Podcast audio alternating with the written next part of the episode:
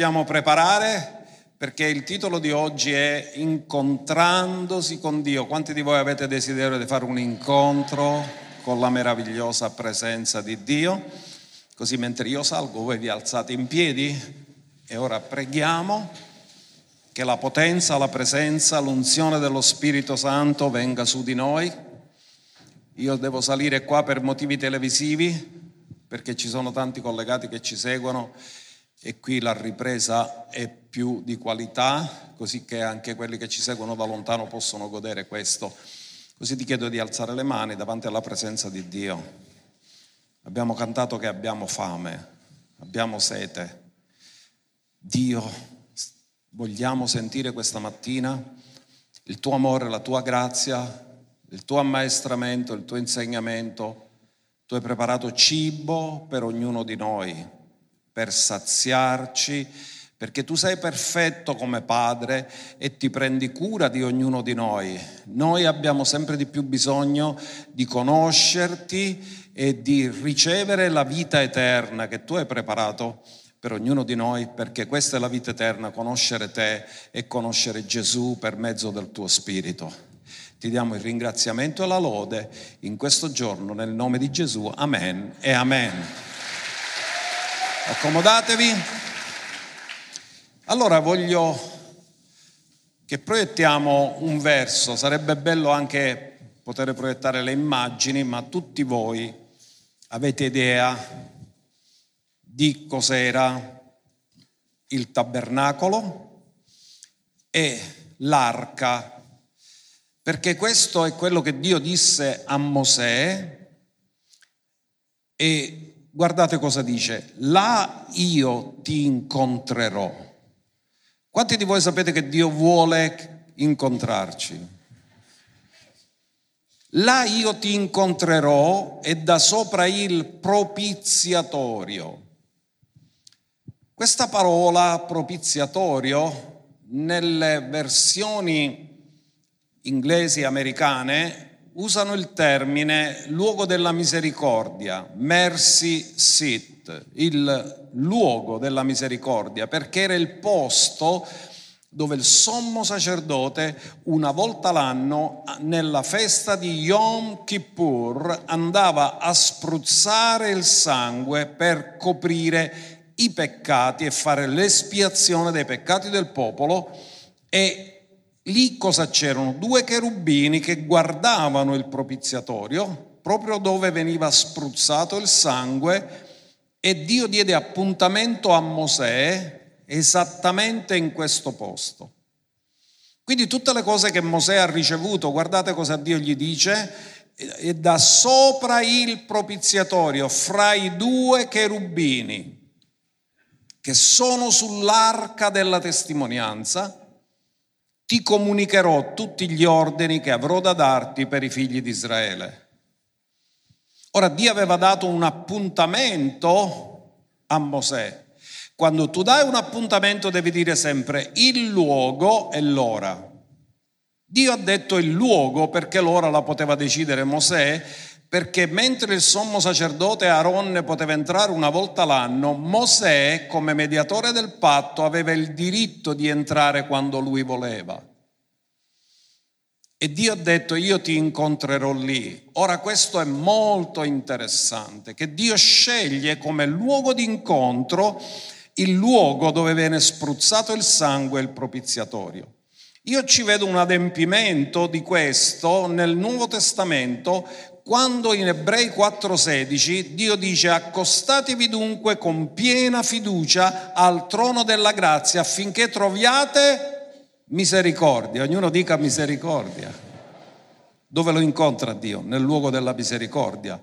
Dio, quando ci incontra e ci invita ad andare a Lui, dice affinché troviamo misericordia e riceviamo grazia per ogni bisogno al momento opportuno. Quindi il momento, ancora una volta, l'appuntamento, Dio ti dà l'appuntamento e ti dice che ogni momento per incontrarlo è sempre buono. E il luogo cos'è? Il trono della grazia per trovare misericordia. Come vedete tutto questo è uguale nell'Antico Testamento, era figura e ombra di quello che doveva succedere nel Nuovo Testamento, solo che c'è una differenza, era allora solo per Mosè, mentre oggi è per tutti noi. Questo è molto importante, oggi cercheremo di capire che avere incontri con Dio è una promessa condizionata. In altri termini, se adempiamo la condizione nella promessa, ognuno di noi possiamo avere incontri con Dio quando noi lo vogliamo. Ora devo fare una premessa, perché scopriremo che ci sono due tipi di incontri con Dio. Incontri determinati dalla sovranità di Dio, dove è Lui che decide, e le persone a volte sono così sorprese perché neanche se le aspettano quando lui decide di andarle ad incontrare. E ci sono altri incontri che invece sono determinati dalla nostra fame, dalla nostra sete di incontrare la sua presenza. Ci sono questi due tipi di incontri, esamineremo oggi questo, però voglio dire anche un'altra cosa che dobbiamo capire che prima che Gesù venisse, che lo Spirito Santo fosse stato dato e prima della transizione che Gesù ha annunciato è con voi, ma sarà in voi, ora lo Spirito di Dio era con Israele. E Dio si manifestava spesso nella sua sovranità perché ha dei piani che sono eterni e lui interveniva per fare adempiere questi piani eterni e sovranamente si è manifestato ad Abramo che non conosceva Dio. È Dio che ha preso l'iniziativa e si è presentato sovranamente ad Abramo. Ma tutte le volte che nell'Antico Testamento ci sono state delle teofanie, cioè apparizioni di Dio che si è manifestato di sua volontà, di sua iniziativa, lo ha fatto per adempiere i suoi piani e i suoi propositi. Ma ancora oggi in molti posti dove non si può predicare l'Evangelo, pensate il mondo arabo, il mondo musulmano, non è che tu ti puoi mettere là e cominci a evangelizzare hanno criticato Cristiano Ronaldo che, che sta giocando in una squadra araba che quando ha fatto il gol si è fatto il segno della croce, che per loro era un'offesa, che uno si fa il segno della croce significa che sta dicendo che è cristiano e lì non è consentito essere cristiani. Se tu dichiari che sei cristiano, sei perseguitato, tu non puoi leggere la Bibbia, non portare la, puoi portare la Bibbia e tu dici, come fa Dio a essere conosciuto lì? Ancora una volta, e ci sono un, una marea di testimonianze, ci sono persone del mondo musulmano a cui Gesù si è presentato sovranamente e li ha evangelizzati lui. In maniera sovrana, dove l'uomo non può arrivare, Dio ha ancora la prerogativa di poter manifestarsi alle persone come lui vuole. E ci sono tantissime testimonianze di persone che non possono dire chiaramente della loro fede, ma che hanno incontrato Gesù. Sono nascosti, non possono manifestarlo pienamente, ma nel privato loro raccontano che hanno incontrato Gesù e molti di loro sono stati guariti da malattie inguaribili, da infermità e hanno avuto delle vere e proprie visite del Signore. Quindi Dio ancora si manifesta in maniera sovrana, soprattutto nei luoghi dove non è consentito predicare il Vangelo. Allora, dicevamo che ci sono stati dei casi, ad esempio, Mosè è figlio di persone che sono leviti, ma Dio gli si presenta perché lui non pensa che può essere lui il liberatore del, del popolo di Israele, sul roveto ardente e gli parla. Quella è una manifestazione della sovranità di Dio che si manifesta e gli dice qual è il suo piano, il suo proposito. Perché lo fa? Perché l'aveva giurato ad Abramo. Ma Mosè non è che sapeva che era lui il liberatore, lui l'ha preso quando Dio gli si è manifestato nella sua vita. E così Maria, Quando ha ricevuto la visita dell'angelo, lei non è che si aspettava che era lei la mamma del Messia. Tutte le donne ebree speravano di essere la mamma del Messia, ma poi lei ha avuto questa visita di un angelo mandato da Dio che le ha annunciato che era lei la donna che era stata prescelta per questo. Come vedete, tutte queste cose vengono dalla sovranità di Dio. Dio lo fa direttamente o manda un suo messaggero, ma tutte le persone sono caratterizzate da un fatto, sono tutte sorprese perché non se l'aspettano, perché Dio agisce sovranamente e lo fa all'improvviso, quando forse nessuno se lo aspetta. E uno di questi esempi, uno dei più forti e più potenti, è che c'era un uomo che era cresciuto, fariseo di farisei, della tribù di Beniamino, che era cresciuto ai piedi del migliore insegnante che c'era a Gerusalemme ed era Gamaliele. Quest'uomo quando seppe che c'era questa nuova via, che stavano predicando di questo Messia che era morto e risuscitato, lui era, si è dichiarato fortemente nemico di questo e dichiarò che avrebbe distrutto tutti i cristiani di allora. Parliamo del futuro Apostolo Paolo, allora Saulo da Tarso. Lui parte, fa il viaggio, deve andare a Damasco, si fa dare le lettere dal sommo sacerdote e dice dammi le lettere, autorizzami che chiunque si professa di questa via io lo possa arrestare, legare e portare legato a Gerusalemme e deve essere giustiziato. Paolo era un terrorista, stragista, ma qualcosa avviene nella sua vita che lui mai può immaginare. Ma andiamoci a vedere il racconto dal capitolo 9 del libro degli Atti perché Dio può fare cose all'improvviso e lo ha atterrato. L'uomo che spirava minacce e strage viene atterrato da Dio in un incontro soprannaturale che viene dalla sovranità di Dio. Saulo intanto, spirando ancora minacce e strage contro i discepoli del Signore, si recò dal sommo sacerdote e gli chiese lettere per le sinagoghe di Damasco affinché se avesse trovato alcun seguace della via, uomini o donne, li potesse condurre legati a Gerusalemme. Quindi si sarà comprato un bel po' di corde ed è partito. Le lettere, le corde. E Saulo, andiamo avanti, Ora avvenne, e qui la sorpresa, che mentre era in cammino e si avvicinava a Damasco, all'improvviso, ognuno dica all'improvviso, cioè lui ancora in testa ci aveva appena arrivo là, io devo fare questo, devo fare quello, con la sua testa si stava organizzando. Lui è sintonizzato nel suo canale, ma all'improvviso cosa avviene? Una luce dal cielo gli folgorò d'intorno e caduto a terra udì una voce che gli diceva, Saulo, Saulo, perché mi perseguiti? Cadde a terra. Ascoltate, non, non, non c'è scritto che c'era il cavallo, c'è scritto che è caduto, perché tutti dicono che era a cavallo, può essere, ma non c'è scritto, non lo possiamo dichiarare. C'è scritto che c'è la voce c'è scritto che è caduto a terra e c'è scritto che ha ascoltato la voce e c'è scritto anche che quelli che erano con lui ascoltarono la voce ma non videro nulla, la visione era per lui. Questa luce tremenda arriva sulla sua vita, lo rende cieco, ma andiamo a continuare la lettura. Notate che, che Gesù non gli dice perché perseguiti la mia chiesa, ha detto perché mi perseguiti, perché lui è il capo, noi siamo il corpo, Gesù è identificato con noi. Chi tocca a noi, tocca a lui.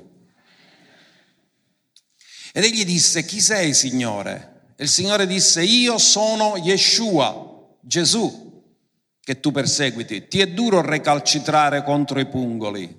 Ora fermati, Gesù sta parlando di qualcosa che era successo nella vita di Saulo. Lui ha assistito e guardava i panni del primo martire della fede, Stefano.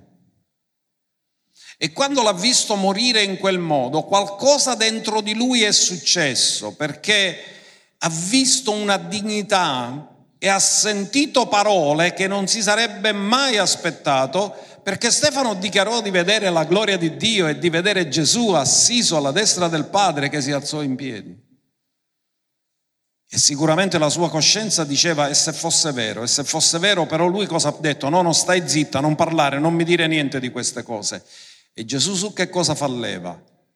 Quando tu hai assistito alla morte del primo martire ed eri là presente, dentro di te qualcosa ti ha detto, e se lui avesse ragione?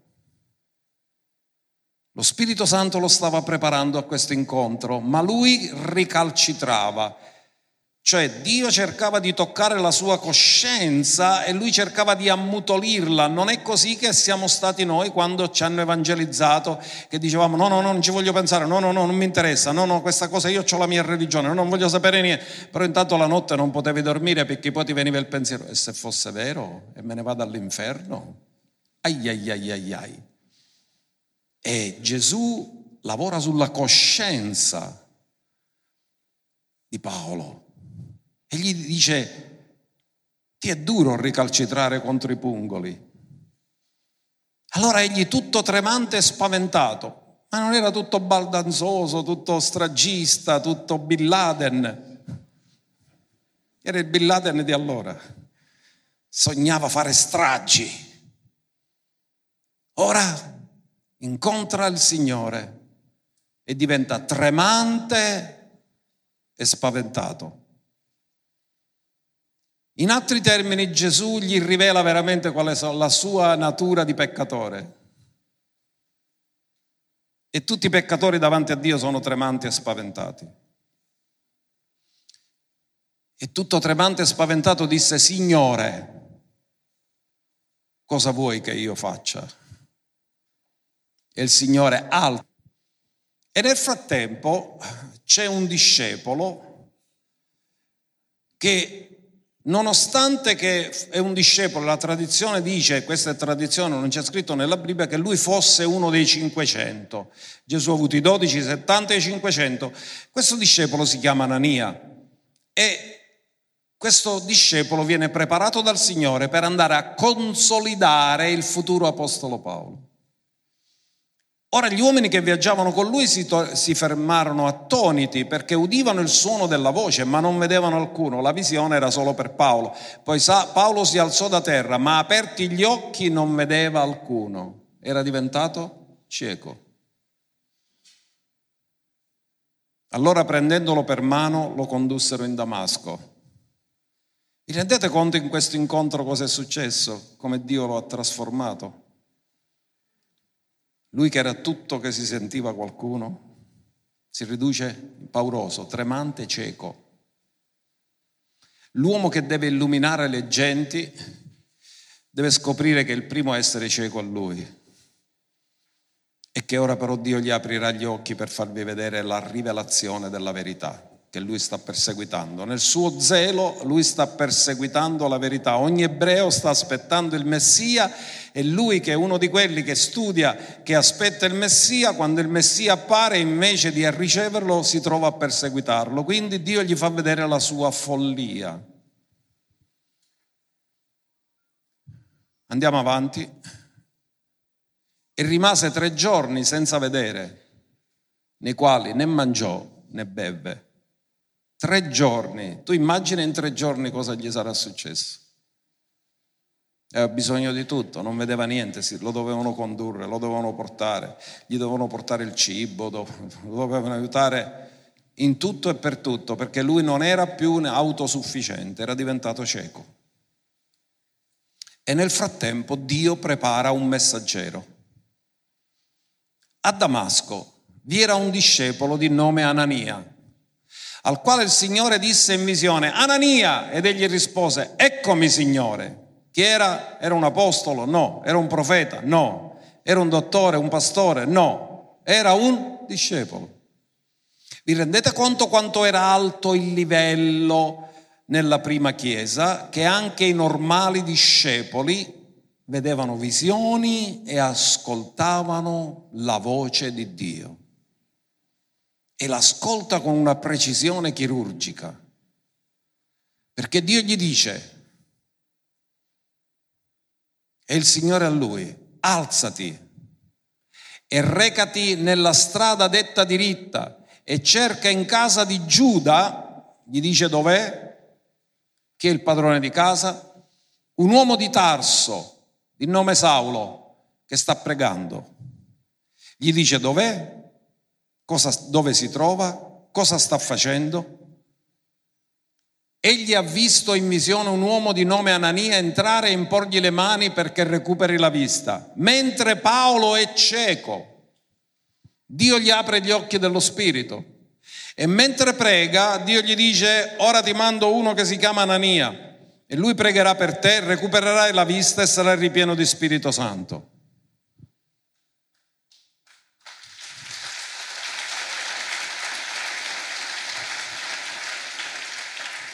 E Anania c'ha qualche perplessità perché era stato ben informato.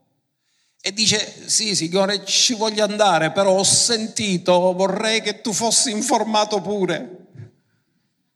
Ho sentito parlare, molti parlare di quest'uomo, di quanto male ha fatto ai tuoi santi in Gerusalemme. Qui a Damasco ha l'autorizzazione dai capi dei sacerdoti di imprigionare tutti coloro che invocano il tuo nome. Quindi Anania conosceva perfettamente chi era quel personaggio e che cosa era venuto a fare a Damasco. È come se gli avesse detto, Signore, ma non l'hai letto i giornali stamattina?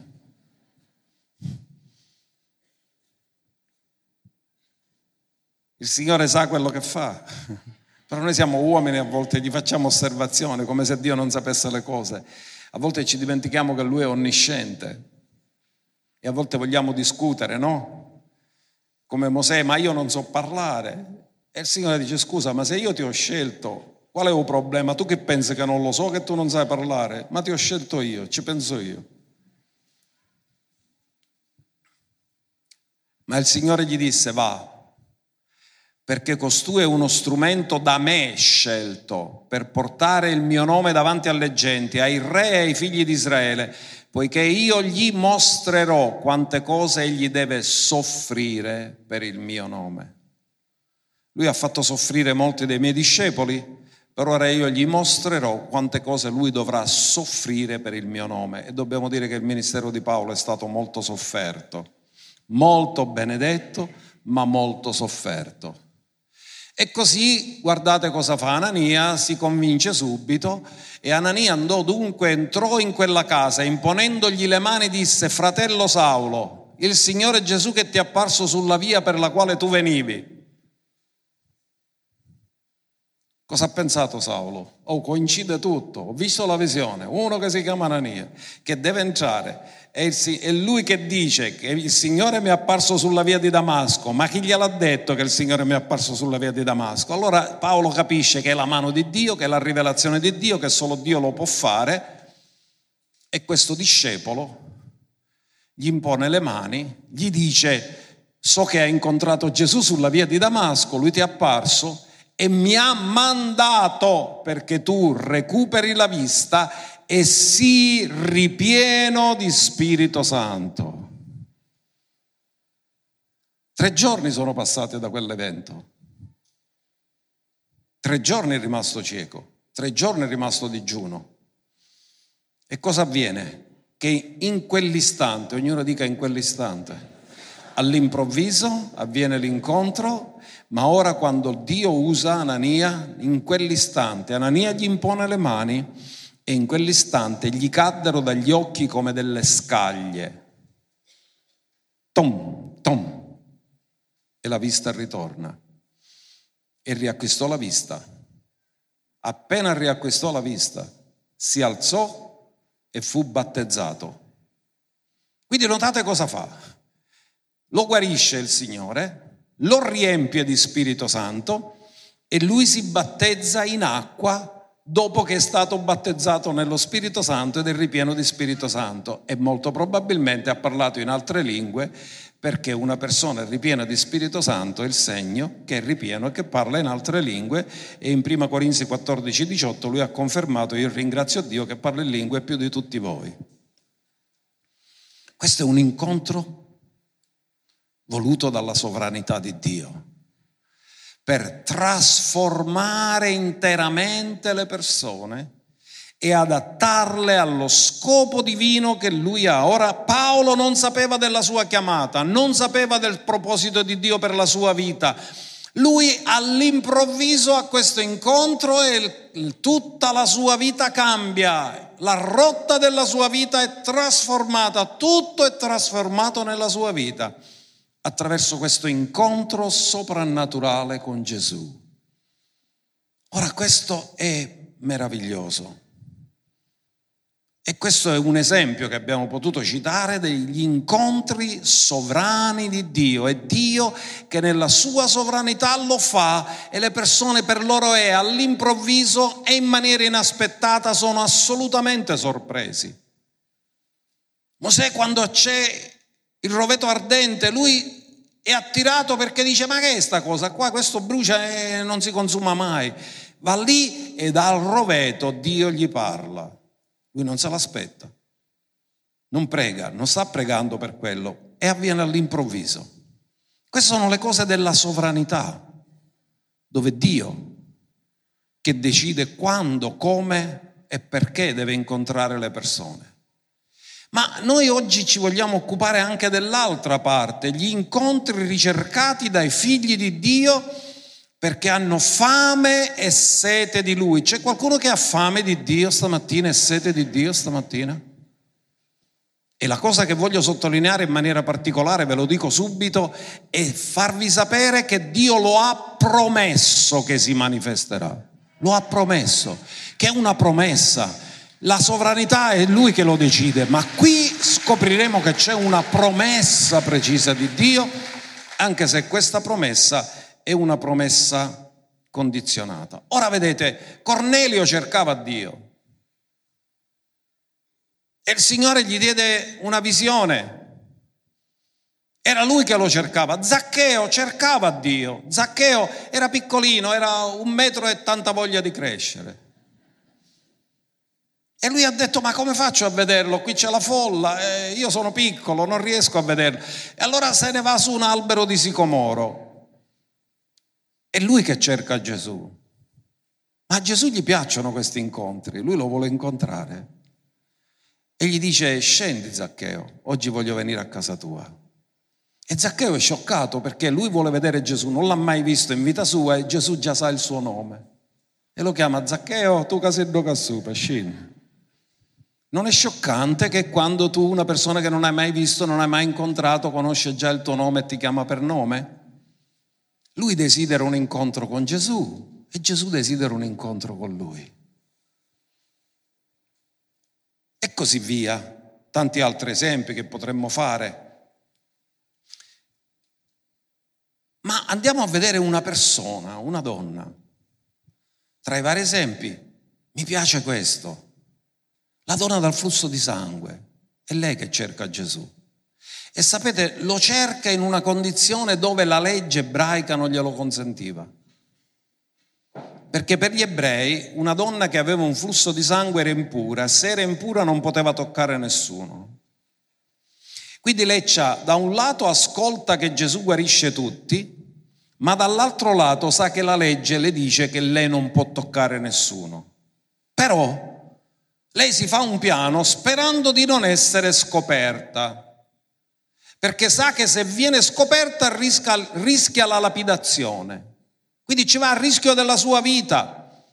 Cioè, questa qui non è che non rischia niente quando va a cercare Gesù, lei rischia la pelle. Difatti poi la vedrete pure lei paurosa e tremante quando viene scoperta, ma perché paurosa e tremante? Non è che ha paura di Gesù, ha paura che la legge la possa condannare, la possano lapidare. Perché dice ora mi hanno scoperto, ora sono nei guai. Andiamolo a vedere questo racconto da Luca questa volta, che è medico. È una donna che aveva un flusso di sangue da 12 anni ed aveva speso con i medici tutti i suoi beni senza poter essere guarita da alcuno. Era ricca, perché se per 12 anni ha pagato medici, significa che prima stava bene economicamente, però i medici ci asciugarono tutto quasi e non l'hanno guarita. Probabile che lei avesse un'emorragia uterina e ancora oggi non è che ti propongono una terapia, oggi ti dicono isterectomia totale e te la vuoi pensiero. Ma non c'erano farmaci come oggi che magari vanno a bloccare la metrorragia. Quindi lei era disperata perché non c'era terapia, non c'era niente. E lei da 12 anni, voi immaginate una donna che ha una emorragia continua, quanto c'ha di emoglobina? è tachicardica, è debole, non c'ha forza, però c'ha la forza della fede, la forza della speranza che la sua vita deve cambiare. 12 anni vissuti così sono una tragedia. E tu dici, dopo 12 anni non si è scoraggiata, no, ha sentito parlare di Gesù, qualcuno le ha detto, ma lo sai che questo, questo eh, rabbi di Nazareth, tutte le persone per cui prega guariscono? Ma lo sai che lui guarisce tutti, che tutti quelli che vanno alle sue riunioni, tutti quelli che lo toccano sono guariti. E lei gli si ravviva la fede e dice, ma io lo voglio fare, io lo voglio incontrare, io ci voglio andare. Solo che ha un problema. È impura. E allora cosa ha fatto? Ha scogitato un fatto. Si avvicinò di dietro e toccò il lembo del suo vestito. Cosa diceva lei? Appena lo tocco sarò guarita. Io cosa aveva pensato lei? Mi ci metto di dietro, non mi faccio scoprire da nessuno, però siccome lui ha l'unzione, appena io lo tocco, io sono guarita, me ne vado e non dico niente a nessuno. Dopo che sono guarita, non mi possono più accusare perché non ho più il flusso di sangue. Quindi si era fatto il piano tutto di nascosto, così voleva fare in questo modo. Ora, guardate, si avvicinò da dietro, toccò il lembo, però lei spera che nessuno se ne accorge e Gesù se ne accorge e pubblicamente dice chi mi ha toccato?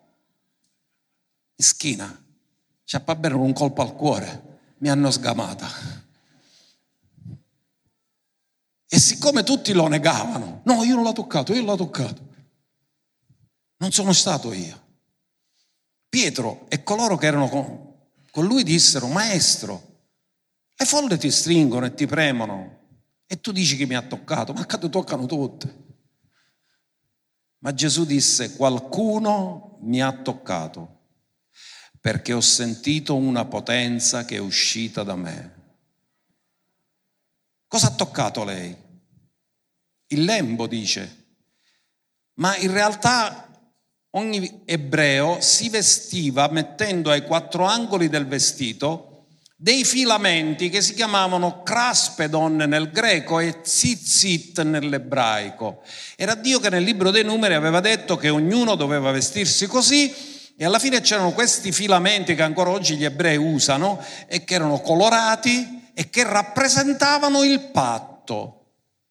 Ora questa donna disse, non era come la cananea che era fuori dal patto, lei era nel patto e lei disse, nel patto c'è la guarigione, quando vado a toccare questi filamenti che si chiamano zizzette, mi collego al patto, lui all'unzione e io sono guarita.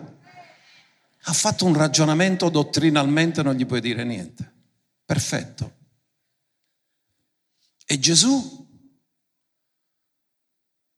disse qualcuno mi ha toccato perché ho sentito una potenza che è uscita da me. Gesù nello Spirito ha sentito che una unzione tremenda di guarigione era uscita dal suo corpo ed aveva raggiunto qualcuno. Andiamo a vedere come continua il racconto. Allora la donna, vedendo che non era rimasta inosservata, cioè si era fatto tutti i conteggi.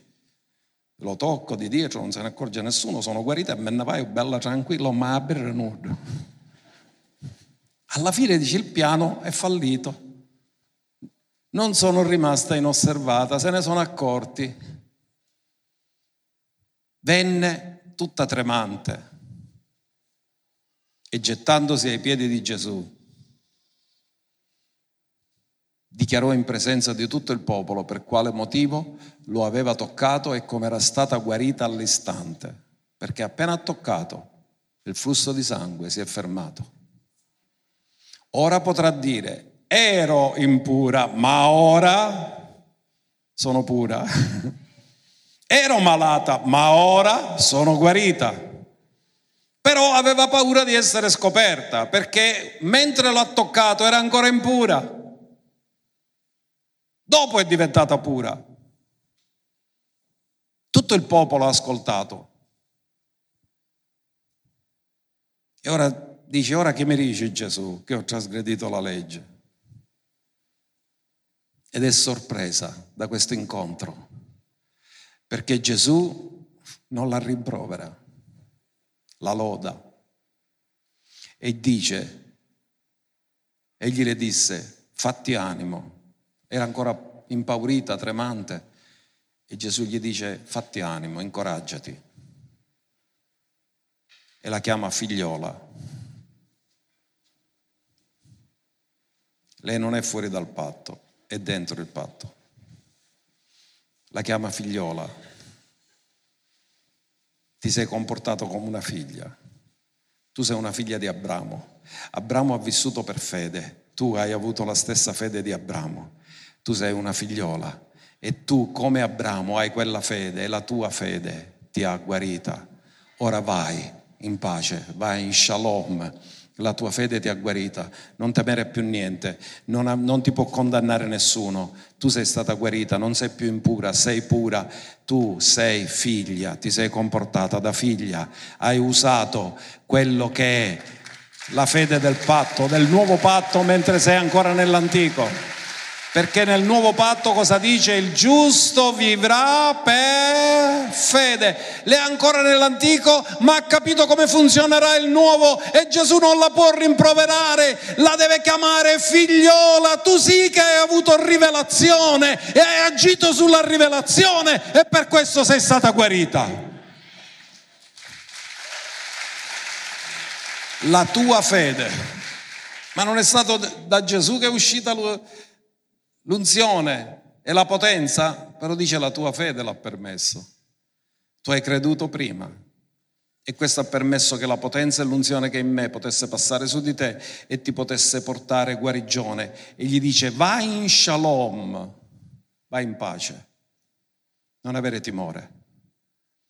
Ogni incontro con Dio non ti lascia mai come eri prima. Dillo, incontrando Dio non posso mai rimanere come ero prima. Ma ora vi voglio parlare di una cosa che per me suona come qualcosa di romantico, che Gesù entra nel ministero a circa 30 anni, ma prima di entrare nel ministero cerca l'incontro col Padre e con lo Spirito Santo. Questo è riportato quando Gesù va al Giordano a battezzarsi. Leggiamo da Matteo, capitolo 3, dal verso 13. Ora ascoltate cosa dice. Allora Gesù venne dalla Galilea al Giordano, da Giovanni, e uno potrebbe dire, scusa, ma il Giordano non attraversa tutto Israele? Ma dov'è il posto dove Gesù è stato battezzato? Nazareth si trova nella Galilea, ma Giovanni Battista battezzava a Betabara, nella Giudea, nel deserto.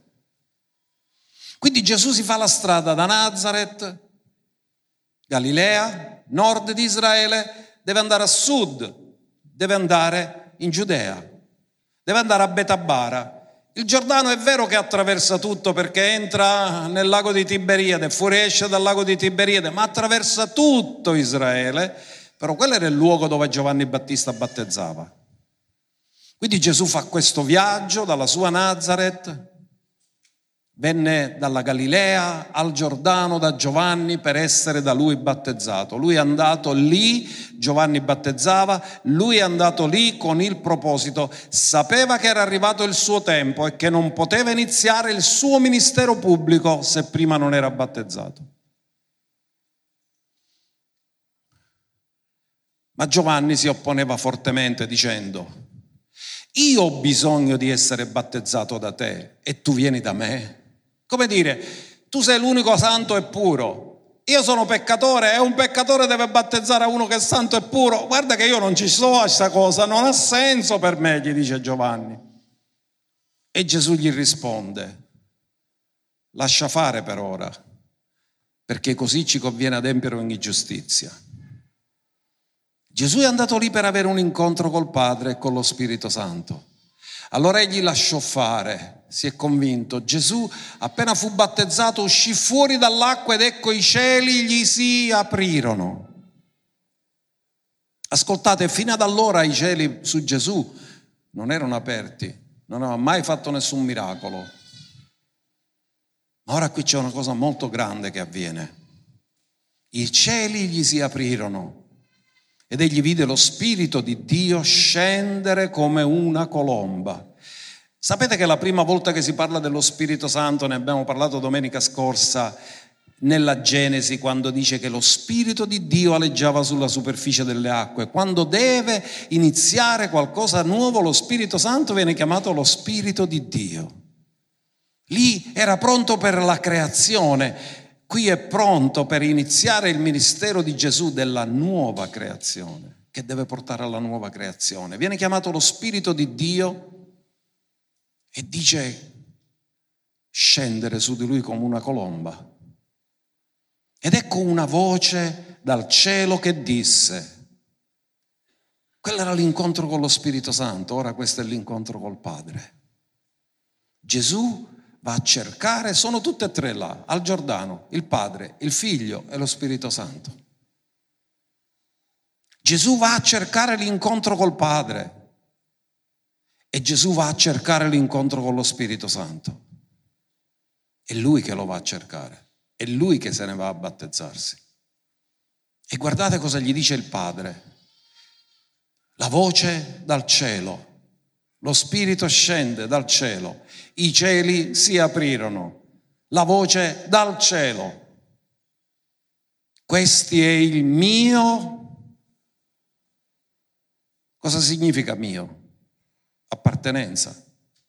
Mi appartiene. È mio figlio. Ma non ha detto mio figlio, ha detto mio amato. Questi è il mio amato figlio Ascoltate, chi ti dà l'identità è il Padre. Tu non ti puoi dare l'identità, è il Padre che ti dà l'identità. Gesù ha ricevuto identità pubblica dal Padre. Gesù non ha detto chi lui era, perché potevano dire ma tu di te puoi dire quello che vuoi, ma il Padre ha detto chi era lui. Tu non puoi dire chi sei, è Dio che deve dire chi sei tu per lui e gli dà l'identità. Questo è il mio amato figlio nel quale mi sono compiaciuto. Ora ascoltatemi, il padre non l'ha presentato come apostolo, profeta, evangelista, dottore o pastore e Gesù lo era, ma l'ho presentato come figlio. Sapete perché? Gesù non doveva rappresentare né una denominazione né una religione, doveva rappresentare la famiglia del cielo.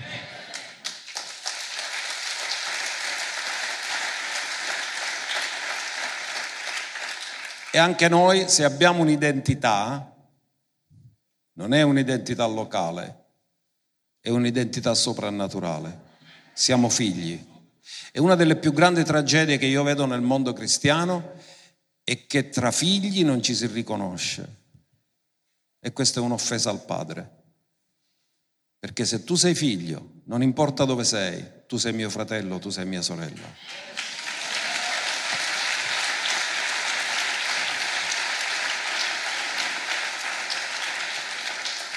Ora notate cosa gli dice ancora il Signore, il Padre, nel quale mi sono... Ma Gesù ha fatto qualcosa ancora? No, non c'è entrato nel ministero. Ma qui c'è una lezione di grande importanza. In altri termini, il ministero deve procedere dall'identità e il ministero parte dal fatto che hai l'approvazione del Padre non per quello che farai, ma l'approvazione che hai ti permette di fare nella giusta attitudine quello che farai. Perché non ti devi guadagnare l'approvazione, ce l'hai già. Sapete che significa questo? Morte a tutte le insicurezze. Gesù non doveva dipendere da quello che faceva per essere approvato, era approvato prima ancora che facesse qualcosa. Cosa gli ha dato questo? Identità e sicurezza, che il Padre era con lui. E questo è fantastico, è meraviglioso, perché tutti si compiacciono degli altri dopo che hanno compiuto le cose, il nostro Dio si compiace con noi prima di cominciare le cose. Ora, questo è meraviglioso. Gesù non può entrare nel ministero senza prima cercare un incontro col Padre e con lo Spirito Santo.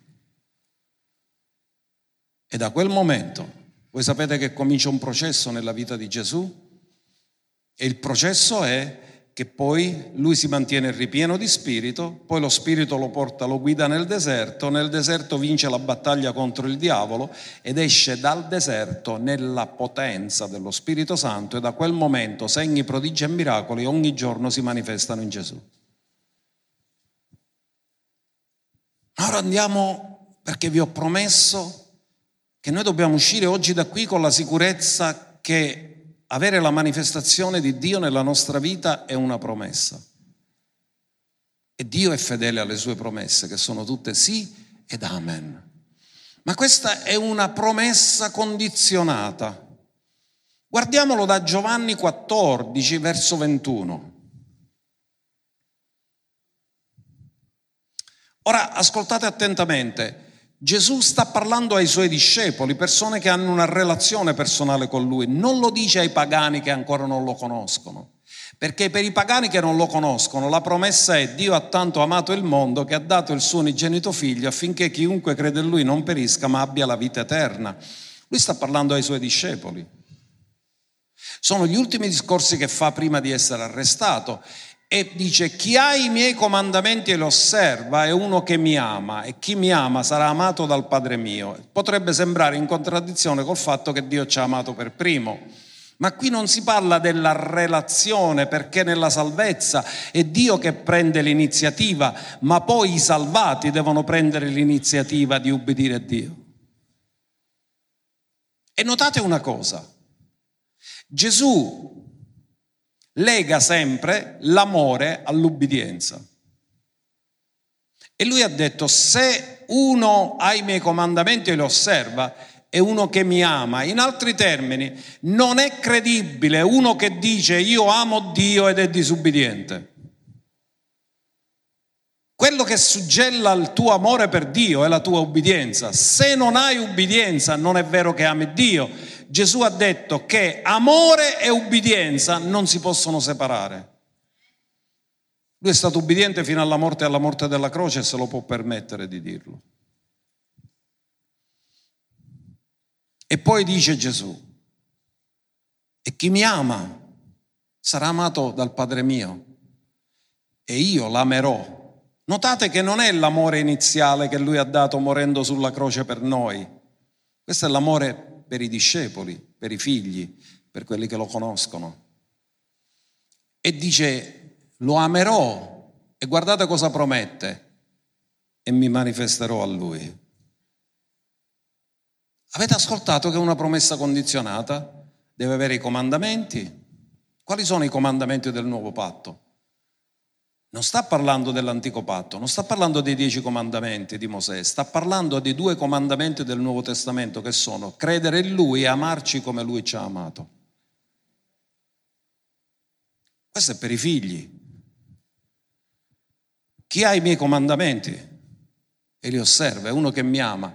Chi mi ama sarà amato dal Padre mio, io l'amerò, mi manifesterò a Lui. Giuda non l'Iscariota disse, Signore, come mai ti manifesterai a noi e non al mondo? Ora vi devo dire una cosa molto interessante perché questa parola che viene usata, mi manifesterò, nel testo greco originale enfanizzo, che significa apparire,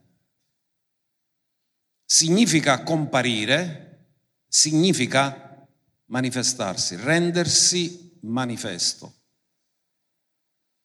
Ora voi comprendete la domanda che fa Giuda non l'Iscariota, che Giuda Taddeo, fratello di Giacomo il minore, e gli dice come mai ti manifesterai a noi e non al mondo. Ora, calati nella mente di un ebreo. L'ebreo cosa fa? Ha visto Gesù entrare a Gerusalemme, lo vede entrare, tutti che lo proclamano re. Cosa si aspettano? Che da un momento all'altro Gesù caccia via i romani e prende lui il governo di tutta la nazione di Israele. Quindi che il regno di Davide promesso, ora è arrivato il momento ed è sempre la stessa fissa che hanno i discepoli. Sarà in questo tempo che tu restaurerai il, te, il regno ad Israele. Vi ricordate che prima che Gesù se ne sala in cielo la domanda che gli fanno è questa. Ora calati nella testa di un ebreo e lui dice sì, ti manifesterai con noi e con il mondo. Ma non ti deve vedere il mondo, non devi governare, non devono essere tutti che ti devono vedere. Perché ti dobbiamo vedere solo noi e il mondo non ti deve vedere? Perché non era il tempo della manifestazione del regno. E Gesù davanti a Pilato, Pilato gli fa la domanda, sei tu il re dei giudei? E Gesù dice, io per questo sono nato e per questo sono venuto nel mondo. Però poi dice, ma ora il mio regno non è di questo mondo. Ora ascoltate attentamente, guardate l'ingiustizia che hanno fatto. Poiché Gesù ha dichiarato che il suo regno non è di questo mondo, loro non potevano condannarlo, perché se tu dichiari che il tuo regno non è di questo mondo, in questo mondo non può essere punito.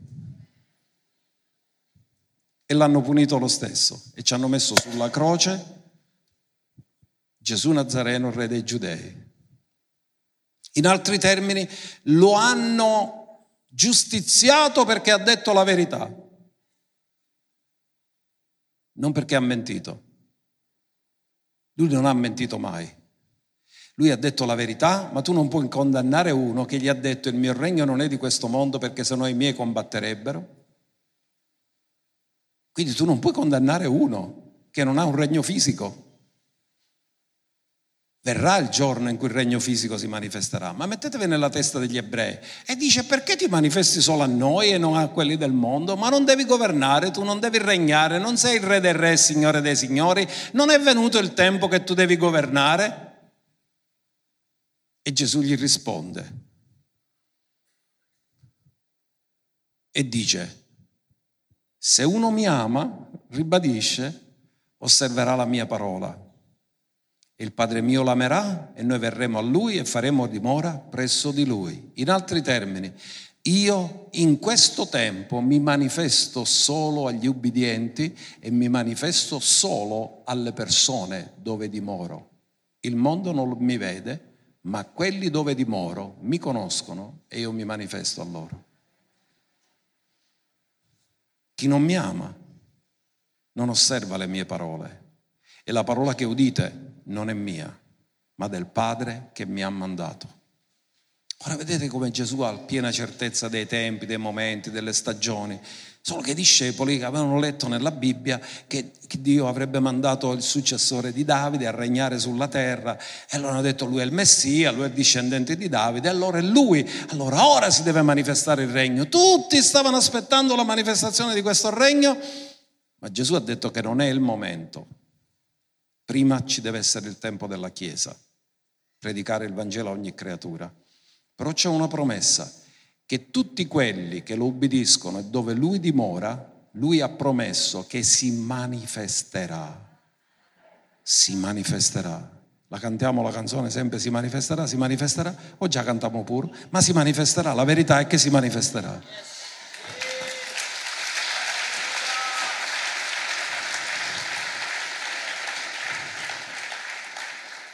Allora, intanto alla Chiesa si manifesta con i doni dello Spirito. Prima Corinzi 12,7, cosa dice l'Apostolo Paolo scrivendo ai Corinzi? Or a quanti? Quindi la promessa che lui si manifesta non è solo ad alcuni, ma è a ciascuno, sì o no? Dillo, io ho il diritto legale dalla scrittura che Dio si manifesti attraverso di me e che lo Spirito Santo manifesti i suoi doni attraverso di me. Questo è parola di Dio. Non ci piove. Questa è una promessa, è condizionata, ma è una promessa.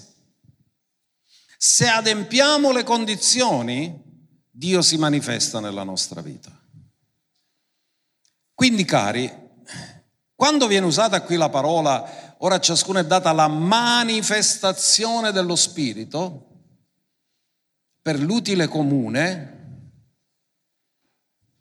la parola usata per manifestazione è la parola greca fanerosis. La parola fanerosis significa rendere manifesto ai sensi naturali, cioè alla vista e all'udito. Che significa? Che quando tu ascolti una profezia l'ascolti con le orecchie fisiche, che quando tu parli in lingue lo ascolti con le orecchie fisiche, che quando c'è un miracolo i sensi lo percepiscono come la donna dal flusso di sangue che sentì subito nel suo corpo che l'emorragia si era fermata. In altri termini, i doni dello Spirito sono manifestazioni, che significa fanerosis, che cadono sotto i sensi naturali, cioè Dio si manifesta che è soprannaturale nel mondo naturale, dando prova che Lui è presente. Questa parola è molto interessante perché la stessa parola, e poi vi darò il verso, che viene usata quando Gesù dice compare davanti al Padre, la parola enfanizzo che avevamo detto prima, io mi manifesterò, è la stessa parola che viene usata quando Gesù si presenta davanti al Padre per prendere posto del suo ministero alla sua destra. Quindi significa si presentano, si vedono faccia a faccia, si incontrano, come Dio incontrava Mosè nel propiziatorio. In altri termini, Dio ti vuole portare a un livello dove tu ascolti la sua voce, come faceva Anania, come faceva qualunque altro, e che lui si vuole manifestare per parlarti e comunicare con te. Questa è una promessa. Le mie pecore ascoltano la mia voce. Tu puoi decidere di rimanere agnellino o agnellina, oppure puoi decidere di diventare pecora e appena decidi che sei diventato una pecora, tu puoi ascoltare la sua voce. Ma andiamo a vedere prima Giovanni 3.2, perché ora parla del presente e del futuro. E dice che al presente siamo figli di Dio. Ora, quando? Dillo ora, sono figlio di Dio. Ora, siamo figli di Dio, abbiamo un padre, siamo nati di nuovo, siamo nella sua famiglia, ma non è ancora stato manifestato ciò che sa. Perché ora siamo figli di Dio, nello Spirito siamo nati di nuovo, ma l'anima tua non è quella di ora che tu avrai dopo, avrai un'anima completamente guarita, trasformata, lavata, purificata, dove non c'è traccia di niente del passato. E il tuo corpo non sarà questo. Finalmente abbiamo cresciuto i capelli poi.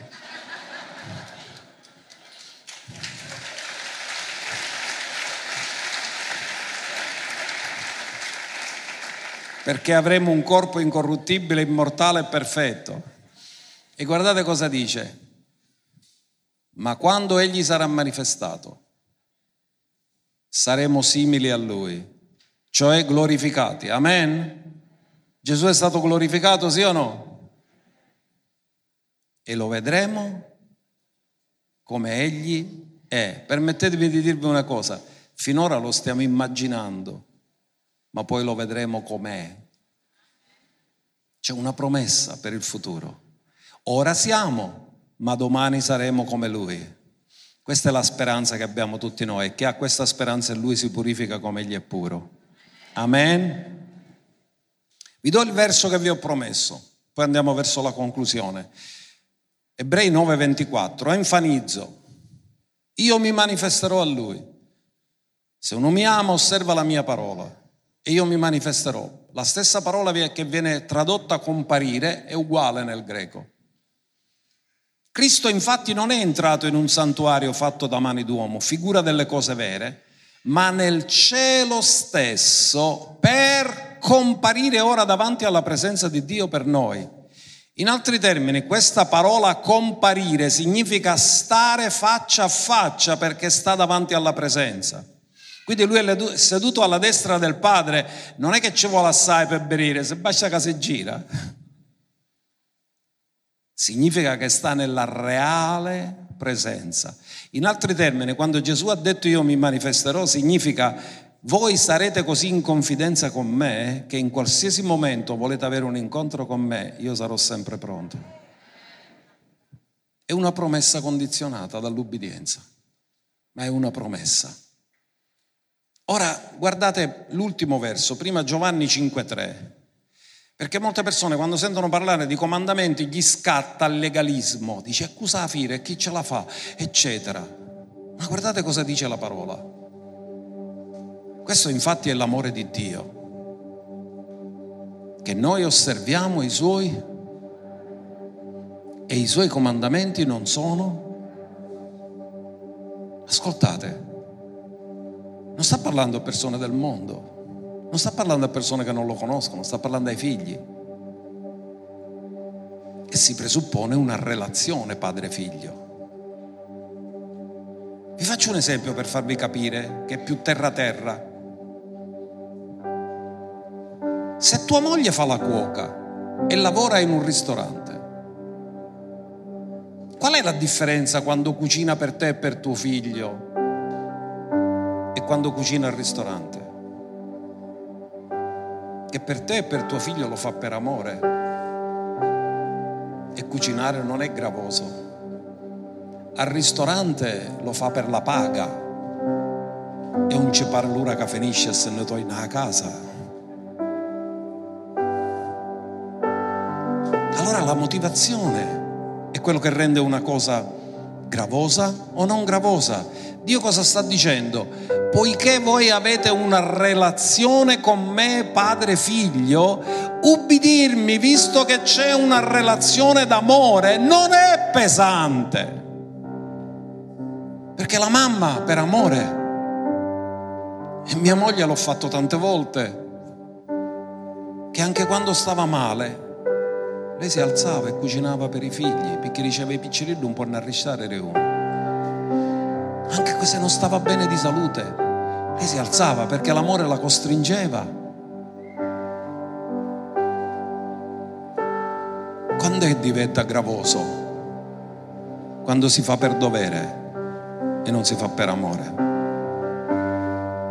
Ma Giovanni cosa ha detto? L'amore è che noi osserviamo i suoi comandamenti, lo onoriamo con l'ubbidienza.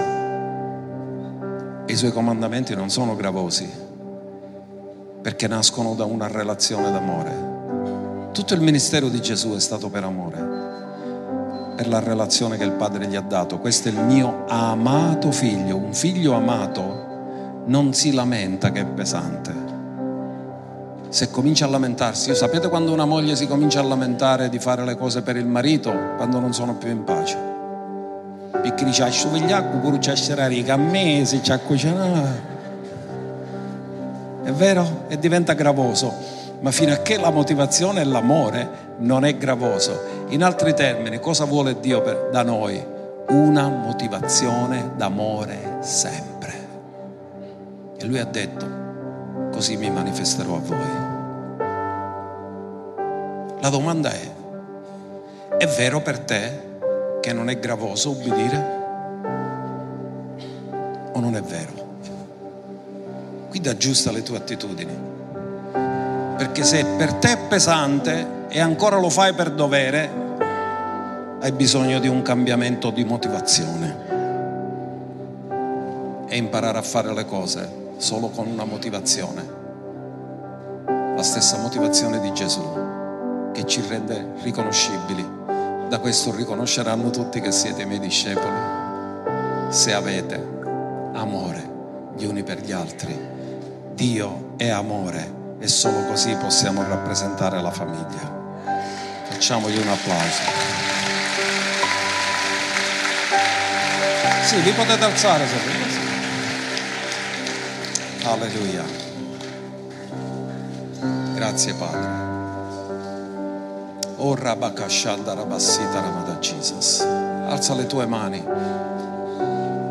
Sapete cosa sta immaginando Dio per ognuno di voi? Che tutti quelli che siamo qua abbiamo una relazione d'amore con Lui. Che ognuno di voi si senta amato. Quindi stamattina potete dire Padre, voglio sentire il tuo abbraccio, abbracciami. Tu mi ami Gesù non ha iniziato il ministero senza essere assicurato che era l'amato figlio. Sapete a volte cosa facciamo? Cerchiamo di meritarci l'amore del Padre facendo cose. Gesù è partito sapendo di essere amato e tutto quello che faceva lo poteva fare per amore, perché era approvato dal Padre, era amato dal Padre. E io credo che questa mattina Dio ci voglia dare questa consapevolezza.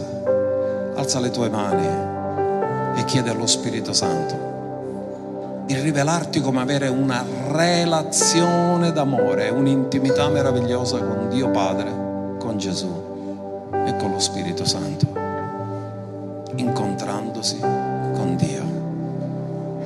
Non puoi rimanere lo stesso. Dio ti sconvolge, ti cambia, ti trasforma, trasforma le tue motivazioni. Quando Paolo ha incontrato Gesù, la prima cosa che disse, cosa vuoi tu che io faccia? Era chi che comandava, si faceva i piani, i programmi, tutti gli ubbidivano. Stavolta sa che c'è il Signore e che Lui deve obbedire. Cosa vuoi tu che io faccia? Era cambiato, era trasformato.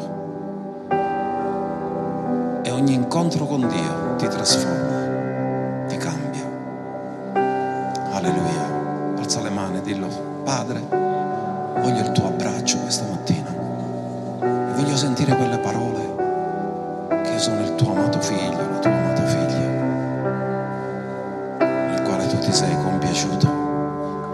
Mi hai messo in Cristo.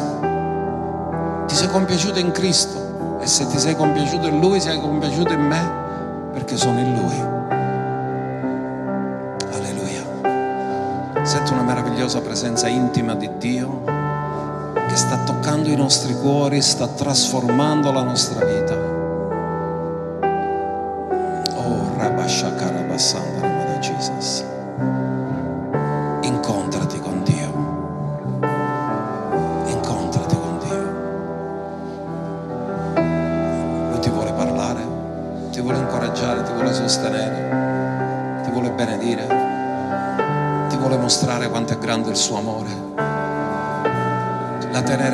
Padre. Questo è il mio amato figlio.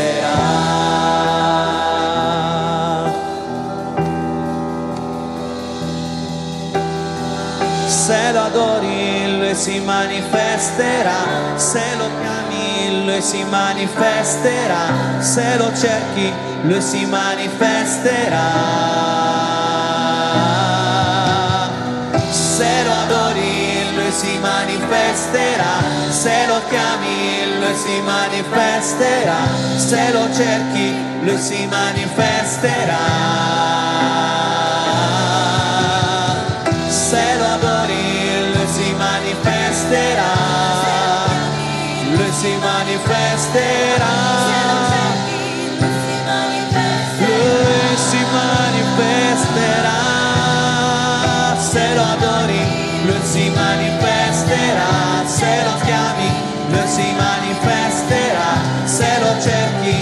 Lui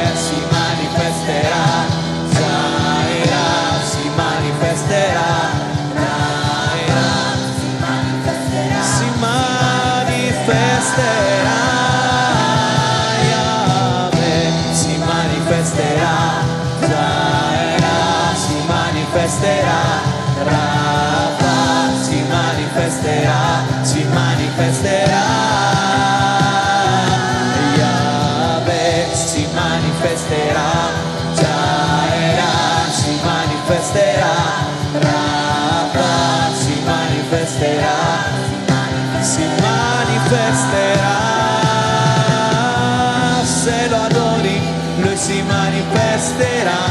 Se lo chiami, lui si manifesterà. Se lo cerchi, lui si manifesterà.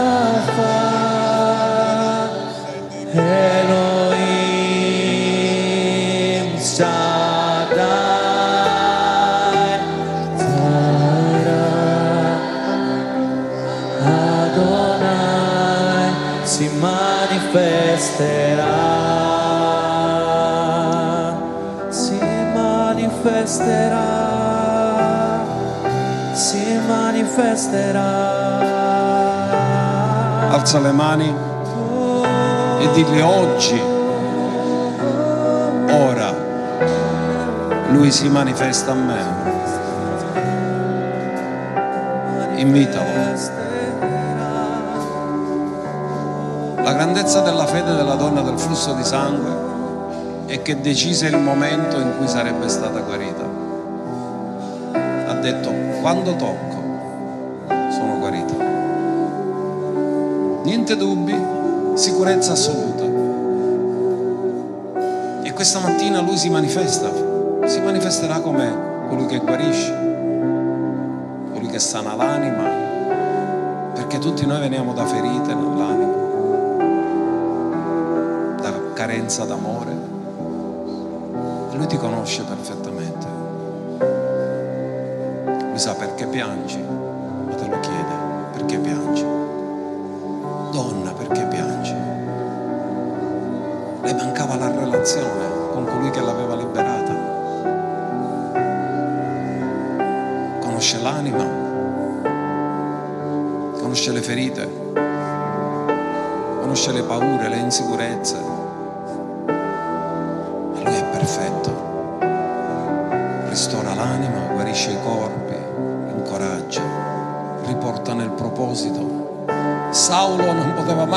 Immaginare che era lui l'uomo scelto da Dio per predicare il Vangelo alle genti. Stava andando ad arrestare cristiani.